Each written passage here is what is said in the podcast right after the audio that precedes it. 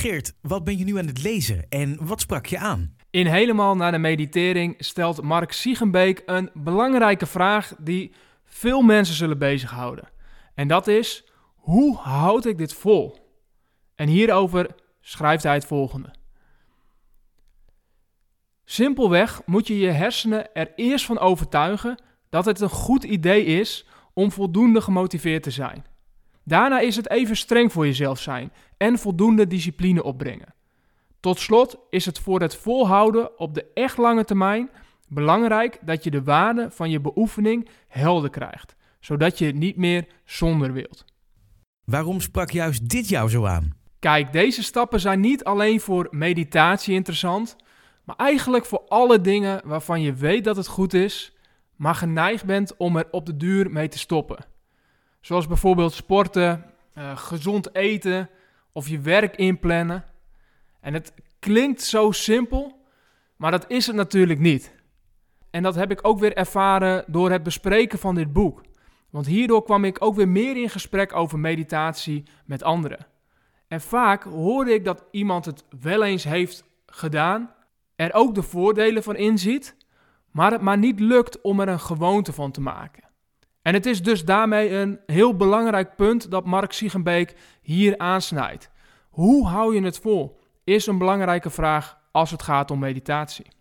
En de drie stappen die hij beschrijft, die maken het heel concreet. En helpen dus ook om ermee aan de slag te gaan. En te zorgen dat je er niet alleen mee begint, maar dat je het ook dus kunt volhouden. Hoe zie je dit in de praktijk? Nou, heel eerlijk, in de praktijk zie ik vaak al dat de eerste stap al een grote uitdaging is.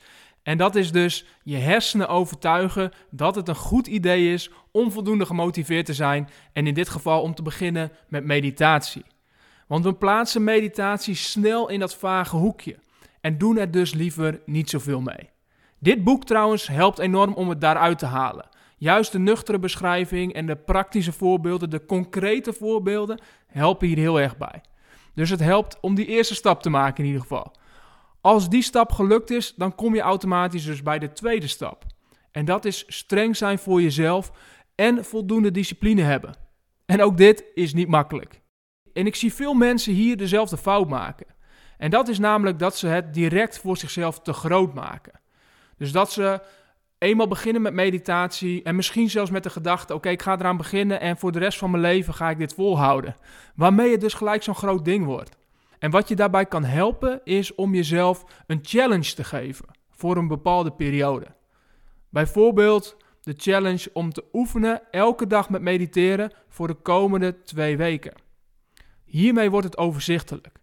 En na die twee weken kun je vanzelf alweer een nieuwe periode vaststellen, zodat je er dus langzamerhand een gewoonte van maakt. Voor die twee weken heb je namelijk veel minder discipline nodig dan dat je dat gelijk hebt voor de rest van je leven.